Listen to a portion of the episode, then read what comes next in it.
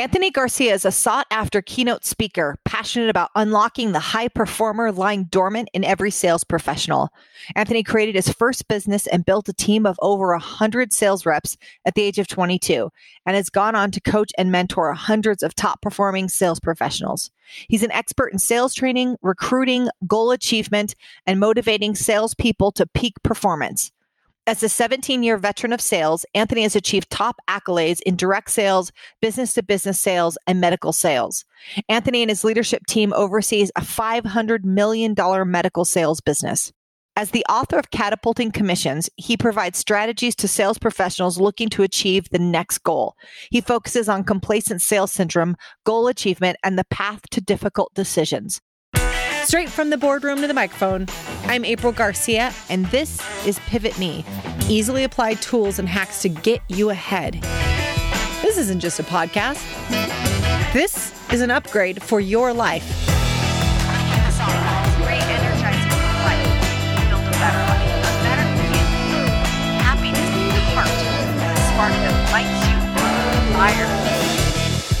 Helping good people become even better. This is Pivot Me. Welcome, Anthony Garcia, to Pivot Me. Hey, what's up? What's up, dude? I'm excited to be here, April. Thanks for having me. This is awesome. I'm so glad we could make this work. So, I want to dig into your book. I want to know about the details and the catalyst and all that fun stuff about catapulting commissions. But first, let's let's get to know you a little bit better. So, tell us what what got you into this type of work. So, into the type of work of salesmanship, you know, it's it's really really funny. Um, I've wanted to be an attorney, and no knock on my friends who are attorneys. It's, that was my lifelong passion. But as I was growing up, I just had a natural gift of gab, and I was always able to sell something. And when I was looking for a college job, I found an internship opportunity to work for a sales organization. I fell in love with it, and I continued down that path. And then it got to the point where um, I was always, you know, pivotally thinking like, okay, maybe it's time to to to give up the sales and and go go to law school, go to law school. And I, I think I made it two or three mental shifts that I was going to go to law school. Uh, and then it got to the point where uh, the income I was making was more than my friends that were attorneys, and I was like, you know what, guys, I'm just a salesman. I'm I'm, I'm going to own it. I'm going to be the best at it, and you know what, I'm gonna hire you to be my attorney because at this point, I'm not I'm not going back that way. So that's that's what that's what started my career in salesmanship, and then uh, the book and, and launching the, the brand catapulting commissions it really came from a component of I've managed sales teams in different industries with with different income levels. Some people that were just making enough money to get the bills uh, paid, and, and now I manage a team where where everybody on my team exceeds six figures in income. Wow. And and when I look at the fundamental principles that I'm teaching or training, what I was teaching to kids who were you know who were happy to make thirty grand a year are the same I'm teaching to individuals who make 350 or 400 grand a year. It's it's the same foundation. So that so the thought came, how do I bring this to market and share with somebody else that and it was it was selfish, right? And the re- the reason I launched was selfish for me because I remember when I was in that kid thinking of how do I make this big income commission sales? These guys must know some cool tricks. They must know some gnarly secrets.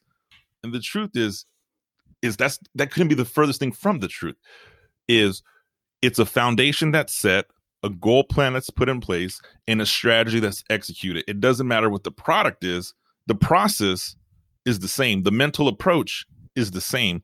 And so that's what con- that's what started me to launch the catapulting commissions brand Wow, that's awesome. Um, I have so many questions out of that. one, one is I want to come back to you being a 22 year old and how how how you created this business. But before we get to that, you said uh, interesting uh, interesting point. You said everyone on my team makes six figures or at least six figures. So Correct. that that's that's unique. That doesn't always happen. Would you? I, I know there's multiple things that contribute to that, but would you say that that's in your selection process of picking the people? Is it in your mentorship? Is it that you or the company has a really good process in place to get people to that level? What what contributes to that? Yeah, yeah, it's a really good point. So one, I think it's I think it's a, a combination of two things. One, I for me to bring somebody that hasn't been tested in another sales industry is a lot. And I'm not saying I never did. My you know, one of my top performing reps who became rookie of the year, I swiped her up right out of college. It's a it's she's a unicorn. It doesn't happen all the time. I typically look for someone that's been in sales seven to 10, seven to 12 years, has all the accolades and achieved results elsewhere. And when I interview, I say, look, if you come here and you make less than six figures, the likelihood of you being here in year two is very slim because everybody on my team has a certain level of accountability and we're in a high pressure environment. So I think two parts of, of how that is, how that's unique. One, everybody I hire isn't motivated by money. And they'll say they're motivated by money and they'll tell me, hey, I'm motivated by money. But when I pull back the layers of the onion and I start talking to them, it's not really the money. It's what the money can provide for them that they're chasing after, right? So, you know, a guy on my team is is is putting his daughter through college right now and his wife hasn't worked for 18 years. That's a lifestyle he chooses to to create and that's what motivating him. So the money's not there; it's what the money can provide. So once I identify that people are motivated by the external factors and not just the money, the success typically comes and the money follows. Um, so that's one, and then two, uh, I think the the reason I have reps that achieve over six figures is they all agree on one fundamental thing. The art of sales is a skill that requires constant practice. I don't have a person on my team that's like, oh, I've been doing this for 18 years or 20 years, or I've been, you know, a two time, you know, President's Club winner or top rep of the year. I don't have to do this no more. We we all study, we all pound pavement, we all learn, and you know, there's there's times where uh, the coaching I have with a new rep versus a tenured rep who's been with me for over 20 years is different, but the common denominator is they're coachable. So that's the two things: is everybody on my team is still coachable, and everybody on my team is motivated by something other than the money, and the money is just a byproduct of what they want. Mm-hmm. So it's it's interesting. You connect them to their why because a lot of people do think that their why is money, especially in the sales industry. It's easy to think that the why is money, but then, like to your point, like you pull on that thread a little bit, and you're like, oh no no, there's your why, and it's much bigger. And if you connect people to your why, the how becomes absolutely um, achievable. Absolutely. Well, that's awesome. So tell me about um, being 22 and building this business and eventually getting 100 sales reps. So I love that you said that. I had the gift of gab. So would have never guessed you wanted to be a lawyer. That was awesome. Um, tell us about uh, this experience of uh, building a business so young. Yeah, so I uh, I started I started with um, selling kitchen knives in, in, in college for Cutco Cutlery. So I, I did that. I did that as a summer job, and then it became a year round job, and it became a job that I could do around uh, football when I played in college. I graduated college um, at the age of 21. I mean, I just turned 21, graduated college. What am I going to do now? And I had an opportunity to go into the the management program with Cutco, which is essentially becoming uh, my own franchisee, for lack of better words, and grab a territory. And I became my a business owner, solidified. I went out at 22 years old. I moved to uh, a different city in California. I negotiated a lease. So I remember walking into an office building and the guy was like, you know, this lease, you know, at the time he's like, I'm leasing it for $2,700 a month. And I'm like, dude, I'll give you 1100. And he looks at me and I'm like, he's like, absolutely not. I was like, I'll give you 1100. And if you lease it, I need two weeks and I'll move. And, and, you know, no, it's not going to work. And then I kept negotiating. He had it open for eight months. So I left. I came back a couple days later. Hey man, my offer still stands, dude. I'll give you eleven hundred. If you if you want to show it, you can show it. But if you lease it out from underneath me, I just ask for a two week notice. I'll relocate my business. But I'm I really need something. 22. I don't, you know, this is this is it, man. And he gave it to me, and I thought it was awesome. And I was there for three years almost. And he, I had one, I had one rent increase, and I was like, "This is awesome." And he he loved it because bills were always paid on time, and uh, you know that was so that was like the first thing going into a different area. But the team i developed i remember putting on a business phone and at the time newspapers were popular right? I put an ad in the newspaper that i was looking for sales reps. And uh, i was really looking for sales reps and, a, and a sales rep that wasn't good to be my receptionist because i didn't have one. So the, so the phone call rings and i'm receptionist and salesperson and i think the second person that came through my door she had a, a decent voice she was like, you know, sales really isn't for me. I said, well, I'm, I'm looking for an administrative assistant or secretary to help me. You interested? She's like, absolutely. Deal. You're hired. Let's start. And so I put ads in the newspaper. I went around to all the colleges. I flyered. Um, I asked anyone who came in who they would knew and I started recruiting a team. And so quickly, my team had three sales reps. And I think my very first team meeting I put together, I waited for like a month from my first team meeting because I don't want everyone to know that there was no team. I just I acted like there was a team. So I said, you know, you're joining the and, and at the time we were, you know, or at the time it was in Bakersfield. You're joining the Bakersfield district of Cutco Cutlery. I'm excited to have you here, guys. Our team is phenomenal. We are going to be a top performing team. but nobody knew we didn't have a team. I just kept, you know, I had a team. So a month later, I put together our first team meeting, and I had like maybe like 13 people show up, and they were all excited to be on the team. None of them knew they'd only been there for less than four weeks. so, so that was month one, and then month two, that team meeting turned about 50 or 60. Same thing, and I was like, "Hey guys," and then I, at month two, I said, "Hey guys, you know what's really exciting about our team? Summer's in full swing. Thing, all your friends have graduated. They're coming home. We're going to expand this team and get bigger. We're you know we're going to build a team of 100 people." And I knew that was my goal. Uh, you know, it was it was definitely nerve wracking to put myself out and say it, but everybody got behind me. So I'm like, who do you have that could benefit working with us this summer? So my team of 60 turned to over 100 within three months. I was I stood in front of my team meeting, and at the time, you know, social media and pictures weren't as savvy, but I really wish I had a picture of meeting one, and 12 weeks later, look at this meeting, and it was then you know that's a whole different conversation. Then I learned the challenge of having a team of 100 people with one person. It was. I was going to say, a, how did you yeah, manage them? It was Man. a learning experience. It was a it was a it was a learning experience. You know, it was. I used the analogy at that. At, I never forget the team meeting. I had over 100 people, in and then I used the analogy. I said, guys, working with me, working in this division, it's kind of like a moving on a on a fast train, a, a, freight train. Do you know what a freight train is? And some knew, some didn't. I said, here's the deal: the freight train is going to go full speed to the end of our line. My goal is to have as many of you on this freight train as possible. Will I lose some of you? Possibly. It's not intentional, but if you just hold on to me and I hold on to you, I promise you, you'll get to the finish line with me. And uh, that was that was such a learning experience. There's times I, I cried at night. I was working, you know, 6 a.m. to one in the morning. Uh, you know, I, I was everything at that time. And it, the, what I learned that first summer was so helpful because the next summer and the and the next couple years of building that team, that first time I had to develop people because I was like, hey, I need to put together your, your sales kit. And so on my first first weekend, I put together sales kits. I sat on a Friday night, put together kits. I'm like, I'm never going to do this again. So the next week, I asked somebody, hey, man, you want to hang around me, put some sales kits together? I'll buy some pizza. Deal. And so then I had someone hang out to help me. And so my development became, I just needed help.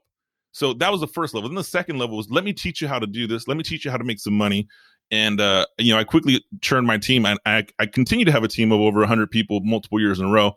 But then it got easier. You know, then I had a staff of nine. I had a staff of 10. I had a staff of 12. So I would take my staff of 12 and say, okay, these eight reps are your responsibility, and we're going to put them on your team. And I quickly built an organization that changed my life. So I ran it with 100 people by myself. I ran it with over 100 people with a team. I choose it with a team any day of the week but I wouldn't appreciate it if I didn't do it by myself at first. Oh, I bet. I bet.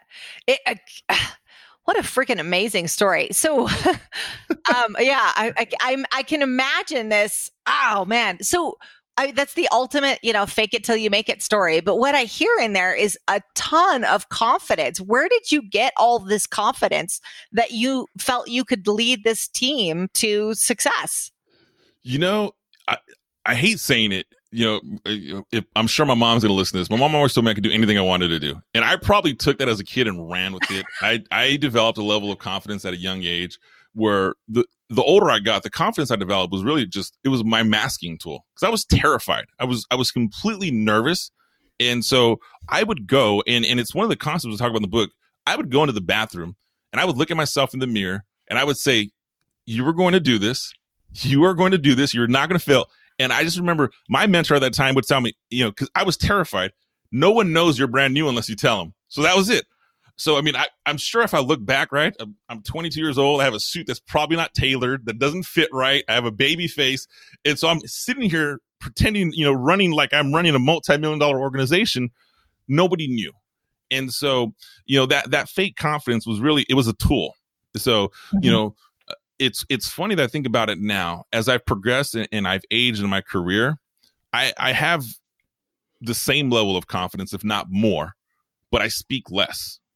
So as I've gotten older, there's a level of confidence with that comes with listening. Because when I was younger, I was just, you know, Wolf of Wall Street, just firing off things left and right and getting people jazzed up and getting people excited to be here.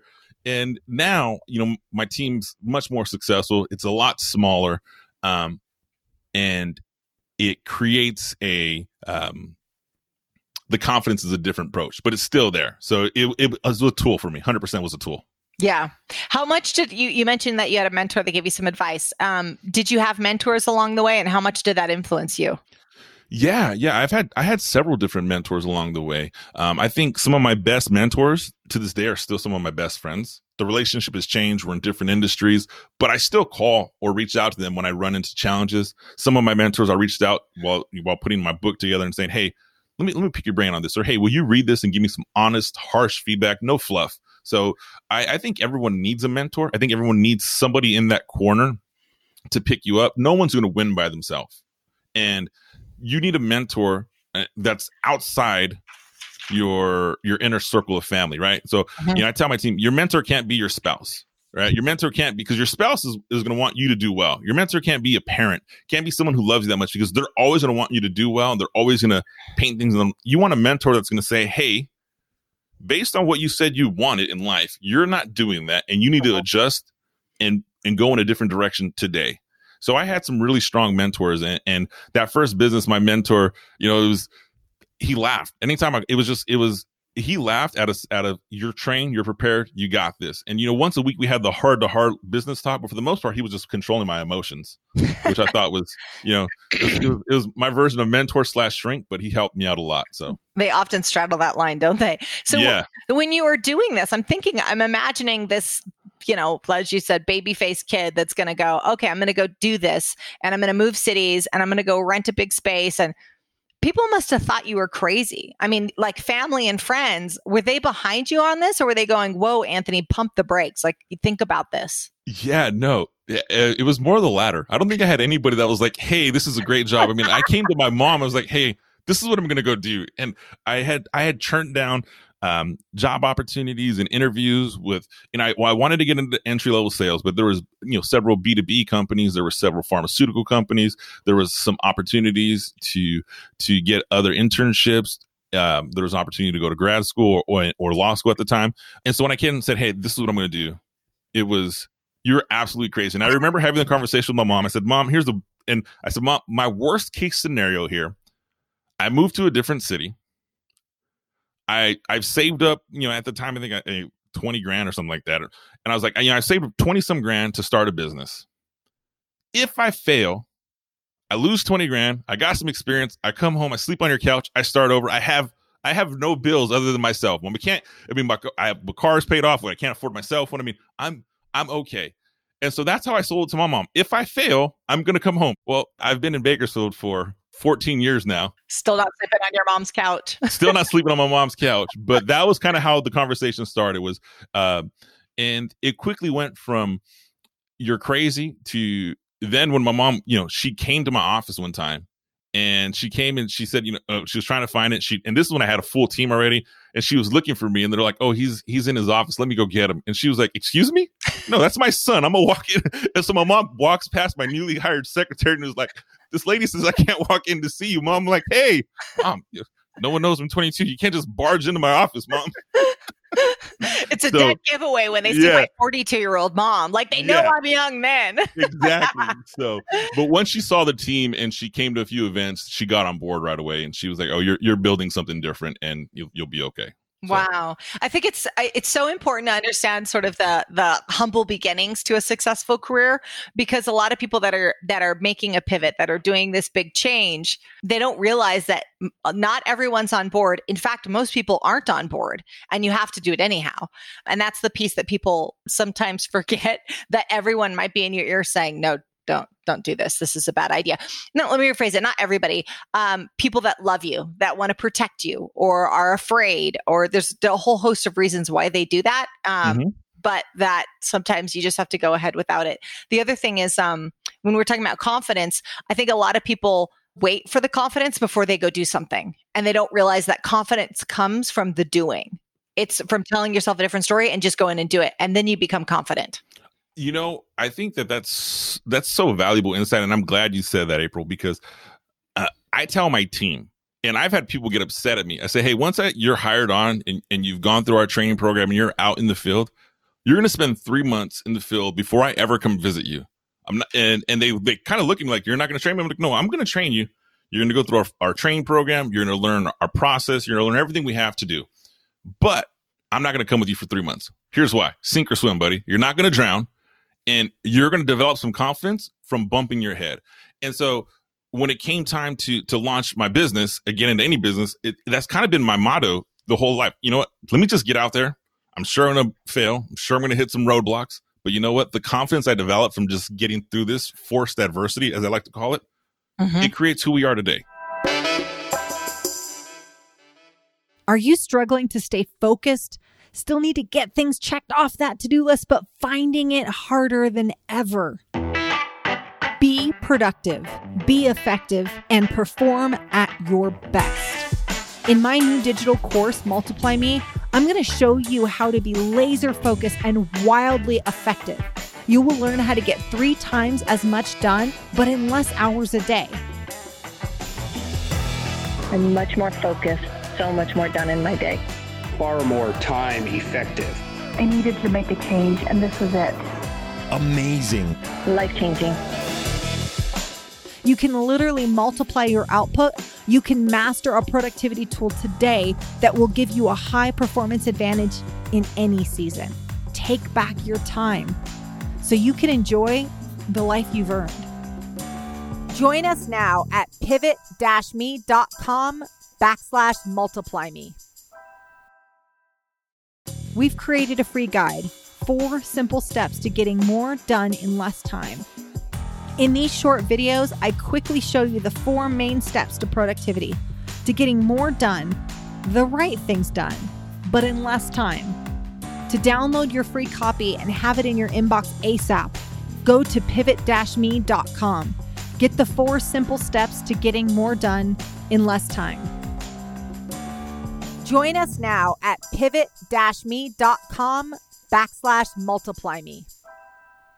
Tell us about a time where maybe it was this pivotal moment where you're like, I don't know if this is for me, or maybe I made the wrong decision. Like, was there a time where you thought about throwing in the towel and and how did you get out of that? Yeah. So I think, you know, I probably thought that first week, to be honest with you. Uh, the idea of, of quitting and, and, giving up comes to my mind more often than I'm proud to admit, right? There's many times there's a reason to quit. There's always something. And it was my middle of my second year. So I ran this office for three years, right? So in the middle of my second year, I had a, a young, young kid, shy as can be, but I developed him. And I developed him in, in the middle of the, of the summer. It was crazy. It was hectic. I was missing friends' weddings. I was miss, I was sacrificing so much of my social life, right? So this is second year. I'm 23 years old. Your social life is everything. And I'm sacrificing so much for a business here. And I had a hard time with it. But I had a young kid come to me, had been with me for about two months and said, Hey, dude, how can I do what you're doing next summer? And for me, that was like my aha moment was like, okay, I'm teaching you how to sell stuff, teaching you how to make money, but I'm missing what I'm really, I'm teaching you how to be a business owner. I'm teaching you how to think for yourself. Uh, I'm developing you into a successful uh, professional that's going to develop later in life. And that moment for me was like, okay, any doubts of quitting, you have people that are, are counting on you. So as long as I have people counting on me, the idea of quitting, even though it comes up, I never executed on it unless it was a planned move to, hey, it's time for me to change or, or move in a different direction. What did it look like? You said you ran that business for three years. Um, you transferred out of it. Was that was that a tough decision? Was especially if you've worked so hard to create something? I find a lot of times we we get our identity really tied into something we've worked that hard in. Yeah. How did you How did you transition? Yeah. So the big area where I, I think my aha moment, and it was time for me to transition. Uh, third year in, 24 years old, and with all honesty, I got homesick. I was I was homesick. I had you know again new city, didn't know anybody, and when I when I committed to it to moving to a new city, I told myself, you know, I'm gonna give myself three years, and if in three years, you know, no matter what happens in year one, two, three, I'm going to make it to that three year mark. So I hit that three year mark and I, I, was a little homesick. I, I you know, was, I was really far. I was away from my family and I was like, you know. I'm, I'm going to move home. And I, I had a colleague that, that was working with me that approached me. It was like, Hey man, I know you've talked about moving. You know, if that's something you really want to do, I'll, you know, I'll step in and, and, you know, I'll pick up, I'll pick up your business. I'll pick up your team. So it made me feel comfortable. The people behind I was leaving we're going to have somebody in place. So it was a very difficult decision because I remember pulling in my, yeah, I didn't pull in the whole team. I just pulled in my, my, my key staff, pulled them in on a Sunday night and I sat them down in my office and it was like a, a team of like 14 at the time. And I said, Hey guys, you know, what I'm gonna share with these is not going to be easy. It's going to be really difficult, But uh, when I started this journey, I knew that it was, you know, a three year bid for me and I wanted to see what options existed for me in future. This was a stepping stone in my career and I, and I, you know, my time's coming to end here. Um, and it was a very difficult. That was the first time I told people I was leaving that people cried. I was like, you know, I, I, I made an impact and that meeting probably set the foundation for, okay, I'm leaving this team, but the idea of, of leading and developing other teams, I'm going to do again in the future. And I have. And, uh, but that, you know, you'll never forget your first one. And so I made that decision as I knew it was a stepping stone. I knew I wanted to move on to bigger and higher things and, and more more impactful. And that was that was why I left. Wow, that's amazing. What what do you wish? Uh, we're kind of jumping into some of the later questions that I want to jump into the book, but what do you wish you would have known at the beginning? Oh, everything, everything, right? so I in the beginning, if I had to go back and, and circle the young myself, I wish I knew financial management skills from the get go. So that is, and I look back and I and I tell everyone, you know, did I fail at my first business? You know, I learned some lessons, right? Was I successful? Yeah, I had, a, I experienced a level of success, but I was also my own worst enemy. And where I was my own worst enemy was, um, you know, I paid money for for a, a financial guy and a bookkeeper, and I remember his conference call that I would have would be the conference call I would always cancel. I'm like, ah, I got to, dude, I got to do something. I got to do something. And slowly but surely, my P and L statements weren't looking. I was like, man, I'm, I'm working all the time. You're telling me I have no money. This is how does this? This doesn't add up. I feel like I have money. I see my business account. There's money there, but you're telling me I. And so, my money management skills. I wish I would have had that dialed in the beginning. I really wish there was a financial literacy course that is taught to kids at a young age because when you learn it by trial and error, it's a really expensive habit to learn. On the mm-hmm. flip side, now that I've learned it, I will never make any of those mistakes again. I'm much more savvy, but I definitely paid my dues. And so that's that's the one thing that I think I wish I knew in the beginning of my business that I, I didn't know. So mm-hmm. That's that's really good. And that's it's funny because that comes up a lot where it's it's something we learn afterwards and it costs a lot of money. Uh-huh. That comes up for a lot of people. Um, so uh, let's talk about the book, and then we'll afterwards we'll talk about like success habits and things yeah, that you sure. do that position you for success. So first, what what was the catalyst for writing uh, catapulting commissions? The idea behind it was anytime I wanted to achieve a sales goal, right? I knew I wanted to achieve a sales goal. There was a financial reward. I wanted a higher commission check, whether it was higher commissions for the year or a one time commission, whatever industry I was in at the time.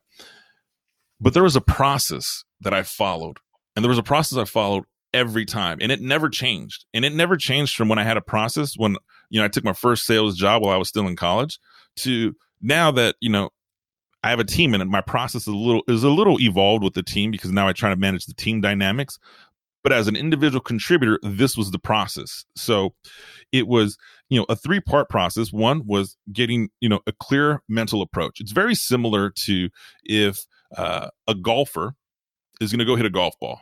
The approach is everything, right? They sit in the back, they look at the golf ball, they look at the field, they identify any possible outcome. So that was the first step. Then the second step was, uh, you know, I, will use another sports analogy. It's, it's clear, actionable items that are planned in advance. When it's time to make an adjustment, how are you going to track your success? What are your metrics going to be? So all of that was planned. And then the third one was creating a surrounding strong environment. You have to have an environment that's that's supporting your success because if not, your environment's going to bring you down. Hmm. And so uh, I got I got frustrated when I it, it really started the the putting the book together. I was listening to a podcast and I heard someone say that sales was easy. And I, I listen. He's and and he's a he's a very well respected contributor in this space. But as he talked about how easy sales was, I'm like, no, you're you're wrong. That that's 100% wrong. Yes, the art of selling and saying, "Hey, April, would you buy my stuff today?" That's easy. But what you don't see and the mental approach and all the stuff behind it, that's difficult and it takes a plan. And so that's what mm-hmm. catapulting commissions really is. It's a plan or a how to achieve that next sales goal. And that was the original title was, uh, you know, the book has, has 11 questions to ask yourself and they all start with what if. So it's going to be what if, questions to ask yourself to achieve your next sales goal. Horrible title, by the way. I'm so glad we changed it. But so then it became catapulting commissions, which is the result of achieving your next sales goal. And so that's where the idea came. That's awesome. That's awesome. So let's let's specifically talk about the book. So, um, you said that complacent sales syndrome is robbing companies of millions of dollars in profit. Talk to me about that. Yeah, this is this is a hard one, right? Because I didn't identify complacent sales syndrome until I started getting into the highest performers of salespeople. When I started being salespeople who were who you know were in the top income tax bracket, that's when Mhm. I was like, okay, this is a real problem. And it's a real problem at all levels. We just don't, you know, I just never really noticed it until I started getting into the high performers. And what complacent sales syndrome is, it's a, a trained sales professional. So they know how to do their job. They no longer perform at maximum potential and they start to accept results that are good enough to cover the basic necessities of life. So you have a sales team. Everyone knows what they're supposed to do. They can make decent money. And you know what? Their response is, I do just enough to get by. I cover the Mm. basic necessities of life. And Mhm. unfortunately, where that robs companies is you have a group of individuals in your organization that are going to hit 100%, 102, 101, and that's it. The amount of people that want to achieve and hit 200, 300, 400% to their plan and expectations is becoming smaller and smaller. But organizations need those people because you also have a people in your organization that aren't going to hit the 100%, that are going to hit the 70, the 80, your bottom feeders. So this middle group of of your of your sales organization, they are robbing your entire organization of million dollars in revenues because of the simple fact they don't have a goal or plan in place to become a top performer. They they've lost that motivation, they lost that drive. And how do you pick that drive up? And you know, I, I would, you know, I, I've had a strong debate with with the mentor of mine that we talked about complacent sales syndrome. And I, this is where I go. Say, it's not the money for somebody. I said, you know, I've I've been in that position before. I've been the top performer, and, and I remember thinking, what's the difference of of fifty grand or sixty grand or seventy or hundred grand of my W two or my ten ninety nine at the end of the year? And when you start losing that, you're like, ah, you've already lost. So it's not a money thing. So that complacent sales syndrome is something that is real. And I think that we have to start identifying who those people are in our organization and you have to push them to get more. And you have to identify what that more is for them because they're not going to do it just for the organization. So Mhm. that's that's what complacent sales syndrome is, and I don't think that uh, we tackle that enough as as sales leaders or sales management. We don't look at people and say, okay, hey, I know you can get 100%. Why don't you get 140%? Why don't you get Mhm. 150%? We just don't have that conversation. And if we do, some of these people are like, oh, I just need to get to 100%. It covers my bills and I'm happy in life. Yeah. It's hard to fight that. It's hard to have an answer for that. So how do you motivate and inspire that person? And that's the challenge that sales leaders have is how to motivate that group of people.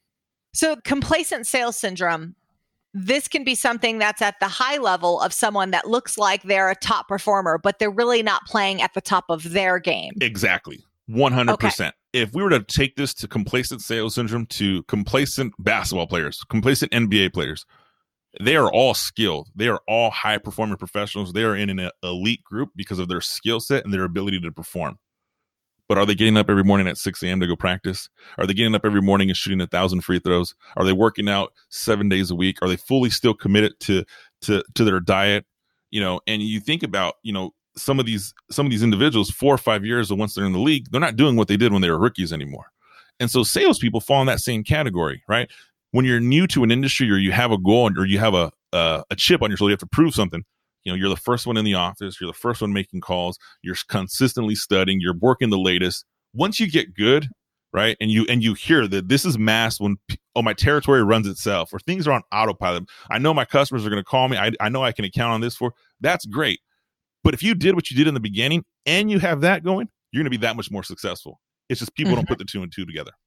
That makes complete sense. And what, what I heard when you were saying it's not about the money, what I heard is that you have to connect them to a why again. Yeah, one hundred percent. And that's I'm I'm a big believer of that. And and you know, the more or the more you chat with me and you, you read the book, I mean, a lot of the book discusses on setting the why and establishing it. You know, we paint it in in, in, a, in a different light, but the bottom fruit is you have to have a reason to do something.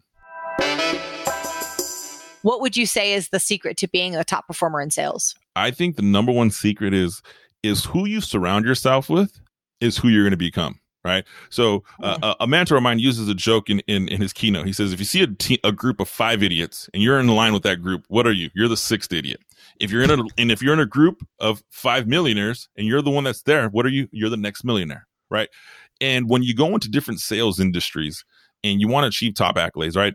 Foundation one, got to have a, a, strong goal plan, strong commitment to your craft. I think that goes without saying, right? And anyone who gets in, in, in sales as a career understands that. But what I think that people don't understand is the environment you put yourself in is directly reflective of the success you're going to experience. So I, in every industry, I found who the top performers were and I shadowed them. I, I use the analogy. I'm like, dude, if you sat here and told me to go vegan for a month and I could perform the results you were doing, I would go vegan for a month. Now I'm not vegan and nothing against vegans, but what I'm simply saying is, is that's the dramatic change that I would make to experience the level of success. So that hunger came from leveling up my group. And if I ever found myself in my my network of people who I speak to, if I'm ever the smartest, if I'm ever the wealthiest, if I'm ever the most successful, my group's not strong enough and I level up. And I don't mm-hmm. just say, "Hey, you're not you can't be in my circle no more." I just I slowly start making my way to a group that's going to pull me up. Because if you mm-hmm. if you're in that group where you're the smartest, the wealthiest, the most successful, it does the opposite. It starts to pull you down. Mm-hmm. So that's the one thing I think that has helped me be successful in multiple industries over and over again. I always found who's the top performer, who who's who's doing what I want to do, and how can I befriend them. And you know, I found various different ways to befriend people, but I made them my circle. And some of these people are now my lifelong friends. And and you know, some have gone on to be significantly more successful. Some have said, "Hey, you know, I've you know, I've passed them." They're like, you know, this is where I'm at. This is my my top mark. Mm-hmm. And you know what? I'm thankful that they serve the purpose for me at the time I had them in my life. Yeah. And peer, I think I, I love that you said, you know, having clear goals, absolutely. But peer group was huge because I really think it, it's easy for people to minimize the importance of your peer group. It's so easy. I love, um, you know, Tony Robbins says your life is a direct reflection of the expectations of your peer group. Uh, a funny way that Steve Harvey says, if nine of your friends are broke, you'll be the 10th. um, but it all comes back to the same thing and we we minimize peer group because oftentimes our peer group is comp- uh, comprised of uh, the people that we sit next to in the office and the people we live next to. And we have to be so intentional about that because that absolutely affects our lives. You don't get to walk through the pool without getting wet. And I love that you uh yeah, that you mentioned peer group and and and being intentional about that. It you have to design your peer group. You can't it can't just happen by circumstance. And it sounds like you very intentionally designed your peer group. Absolutely. I you know, my wife recently got in, uh, into medical device sales and she's she's in a, a great company and you know climbing her ranks and become a top performer and one of the things I, I've shared with her, and she's noticing, she's like, you know, as you start to grow, you're you have to work harder to develop that circle, and you have to be real. It's a lonely place in sales, right? If you're in, in any sales industry, it's a very lonely place because the higher you perform, you'll start to find out that eagles, you know, there's not as many eagles as there are as seagulls, right? There, you start you start climbing at a higher level, so you have to find who's that next eagle I'm associated with, and if if you don't do that, if you don't actively pursue your network, you're doing yourself an injustice. So I'm a big believer in that. If you don't actively pursue your network, you're doing yourself a huge injustice. That's that's a great point. I love that point. If none of your friends are runners and you want to run a marathon, you're going to have a problem. Absolutely. So you got you got to go find some running friends. 100%. And, and you also have to eliminate the friends that are going to hold you back.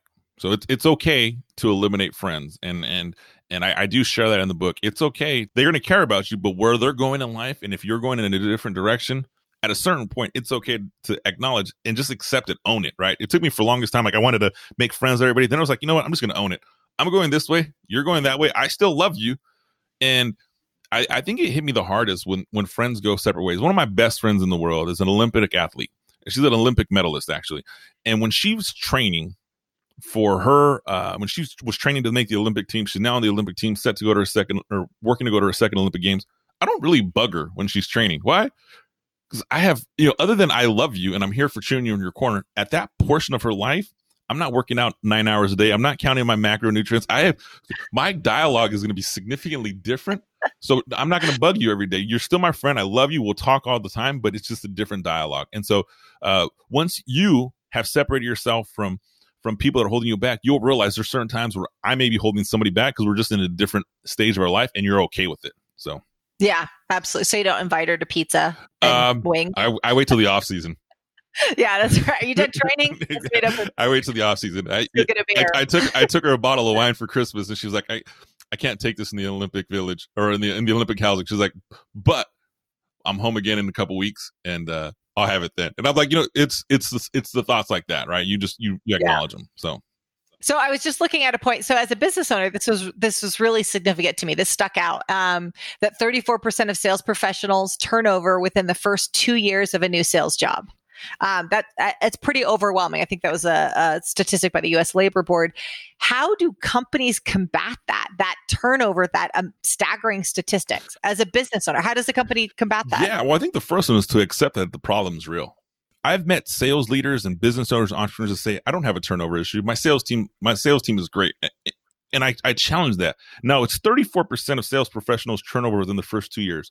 One staggering fact that I also researched is fifty one percent of the millennials that are salespeople within two years have already interviewed with another company. So that means one out of two of your salespeople that are in the millennial age range have already interviewed with another company. How do you how do you keep them right? You're you're losing thirty four percent. Half are interviewing somewhere else. That's within two years, and to recoup the investment from somebody turning over in two years is staggering, right? If you were just to write how expensive that turnover dollar amount is, you would not let people out the door. So companies need to combat it in multiple ways. One, acknowledge it's a problem, but there's a three part process I think that goes in retaining and developing and, and, and keeping your sales force, right? One, there has to be a, a level of of gratitude that's expressed to the role of your sales team, of your salespeople.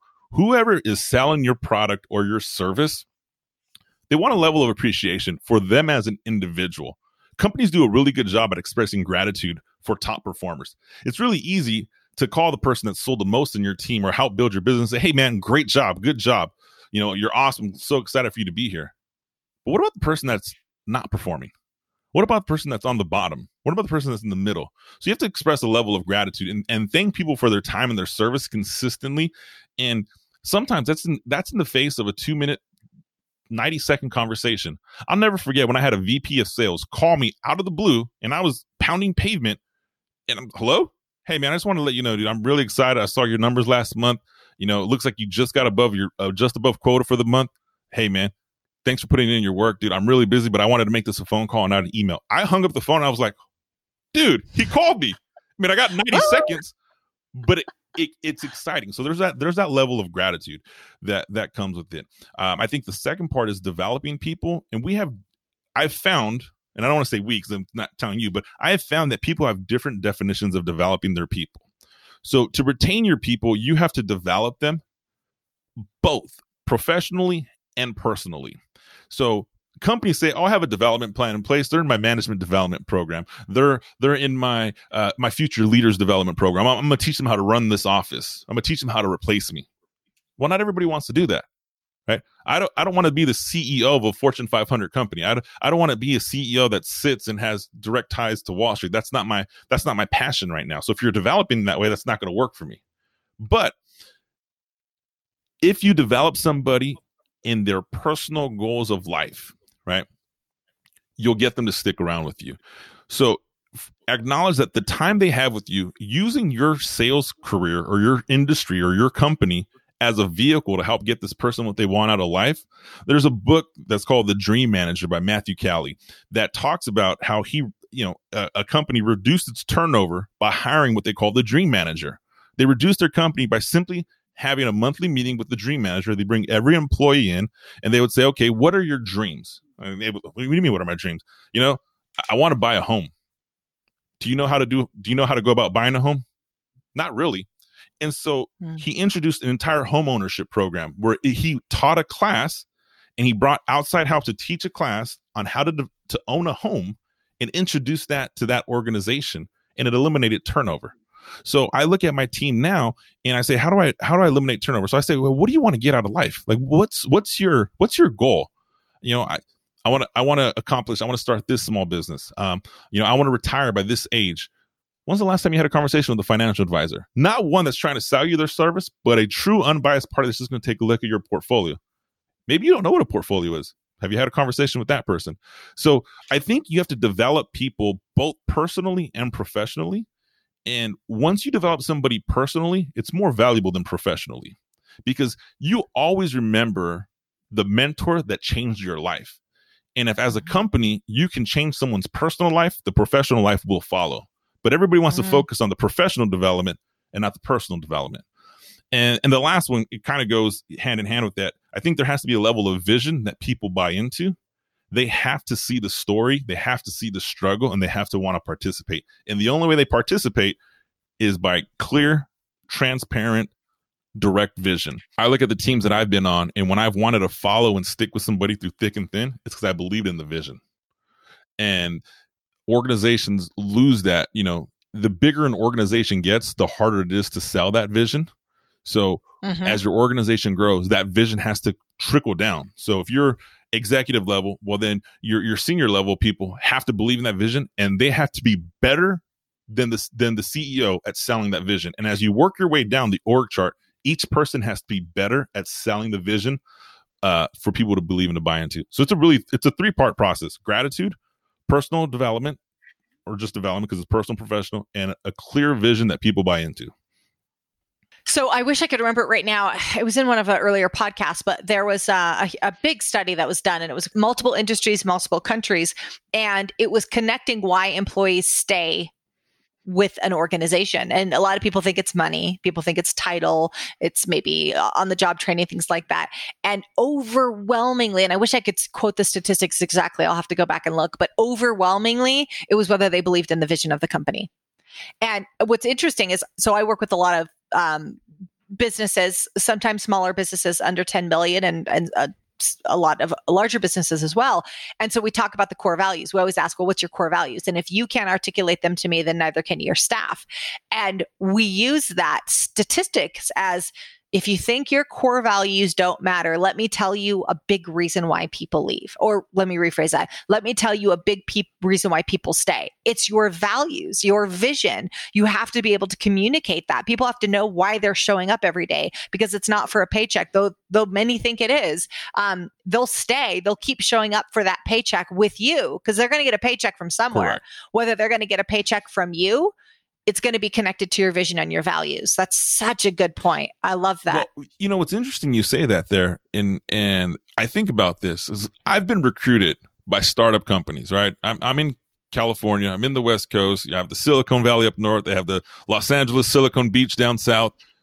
I've been recruited by recruited by multiple startups, and you talk about selling a vision. Find a 25 year old kid that just got funded to sell you his vision, and you know what? It works because you get people that are very successful to leave organizations that are stable to go to startups because they believe in that vision. There's no So guarantee in paycheck. My wife left a stable, large company for a startup a few years ago, and the startup folded, but she left because of the vision. And so it was, Yes. and and she had the confidence. Was like, well, if it fails, I can get a job elsewhere. But that vision caused her to leave. What people are like, I can't believe you're leaving one of the largest companies in the world in your industry. Yeah, but I like this company better because the vision matches my vision. And that I'm so glad you said that. That's that's that's really interesting. I want to go back to the dream manager thing. I freaking love this concept. I've never heard this concept before. I freaking love it. I'm going to read this book uh, because you're developing them in their path, not your own. Correct. Um, and that adds tremendous value to someone. I'm just, I'm, I'm envisioning the idea of this dream manager and what this would look like in organizations, big or small. I mean, if it's a smaller organization, someone who's uh, who's thought you could be the dream manager. I mean, if in a smaller organization, um, you could have someone that has another responsibility, but that just has a particular skill set um, or ability that would lend itself to this role.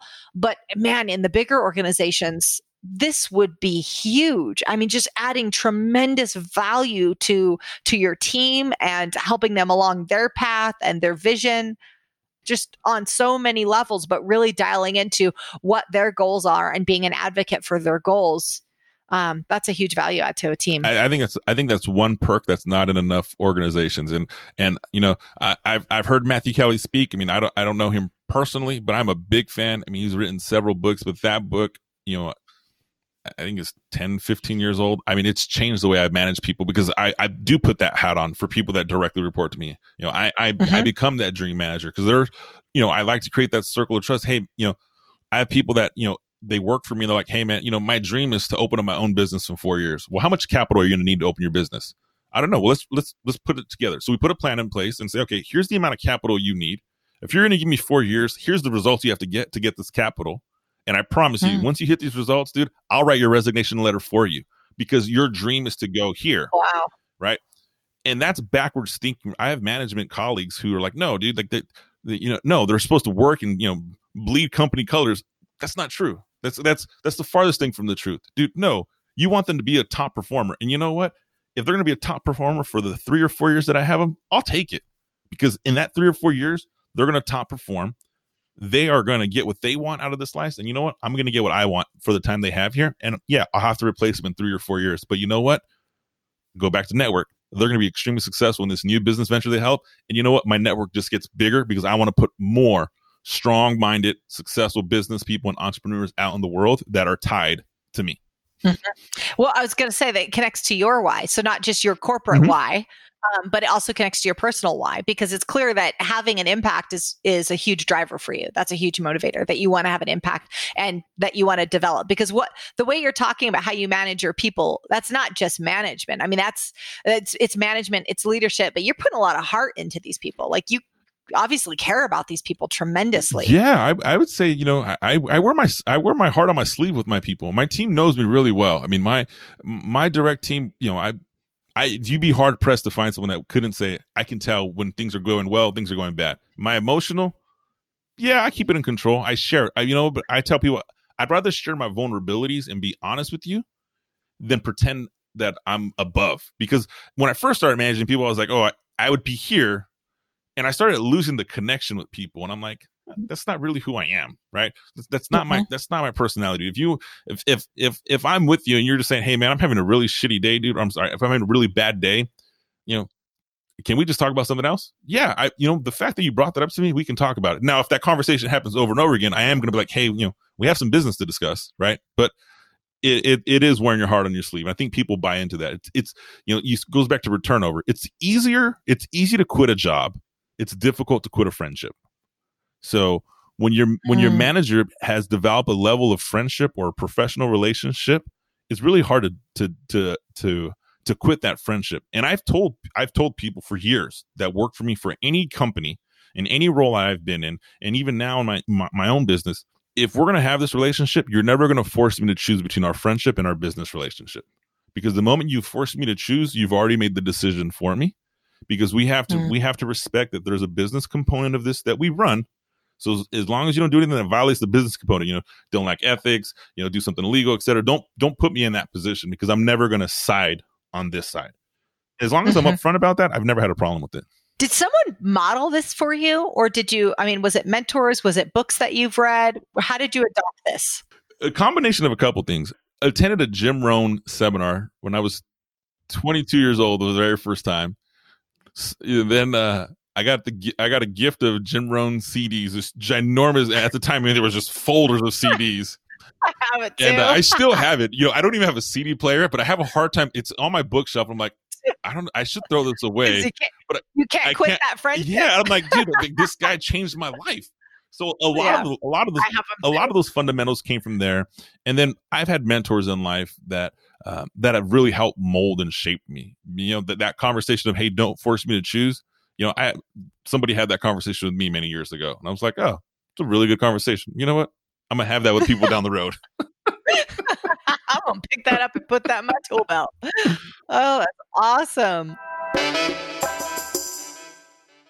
So we talk a lot um, at Pivot Me, obviously, about success habits, whether that's morning routines or things you always do personally, professionally. Do you have habits or routines that you that that you do to set you up for success? yeah yeah. It's um you know people have their their morning ritual right?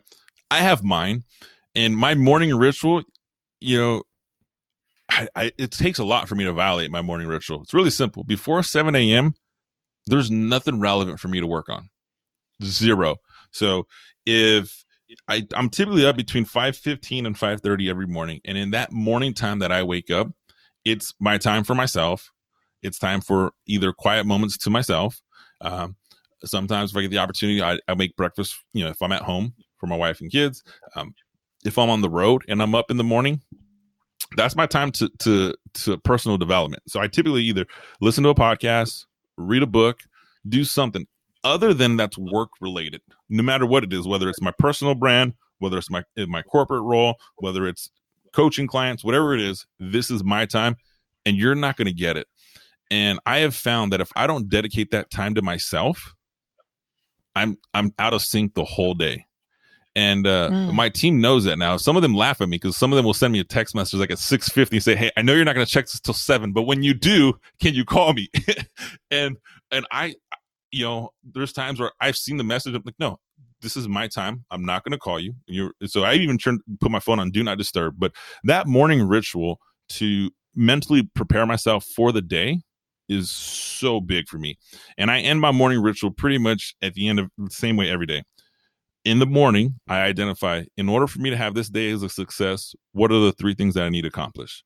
Sometimes it's work related, sometimes it's personal, sometimes it's it's family, right? I, and you know, I, I also have, you know, I joke with my team, but you know, I joke with my wife. There's times where one of those things in the morning, for this day to be successful, what has to happen? My office has to be clean because I, my office will get, I, you know, I have my my personal office and I get, you know, stacks of papers here, files here, folders here. And so I'm like, yep. you know what? This looks like a zoo. So I simply just say, okay, I put it in my schedule. I'm going to spend the next two hours organizing this office. And I feel like I'm doing that on a monthly basis. I'm not the most, you know, it's a madness. You know, I've posted notes and stuff all over my office, but whatever it is. So as long as you identify, that's, that's my big habit. I identify what, what I have to happen that day to feel like it was a productive day. And every day it's different. And before 7 a.m., it's no one's time but my own. So, what would you say to someone who's actively seeking that level of next level of success? So, maybe they, they've got a measure of success, they know they're capable of more. What would you say to help them, you know, get to that next level of success? Well, the first thing I would say is who is in your who is in your circle of influence that's going to help you get to that next level of success who's your team because nobody gets to the next level of success on their own you have to have a team in place and if you can't clearly identify who the team is that's going to help push you in place, you're not going to get there. So it, you know, and it's, it's, sometimes I think it's backward thinking because everyone's like, oh, I want to be successful. I'm going to do this myself. I'm going to do it. I'm going to make it happen. Well, yes, you're the person that's going to cross the finish line. But where's the coaches around you that are going to get you there? And if you don't have those mm-hmm. players identified, that path to the finish line is much more difficult. You have to have a team in place. Every successful person has a team in place regardless of what industry. So if you want to get to that next level of success you have to identify your team assign roles and put them in place. That's really good. Who's anthony garcia outside of outside of your business? So i'm a diehard los angeles sports fan and i may lose some some of your listeners here right? So i love the dodgers.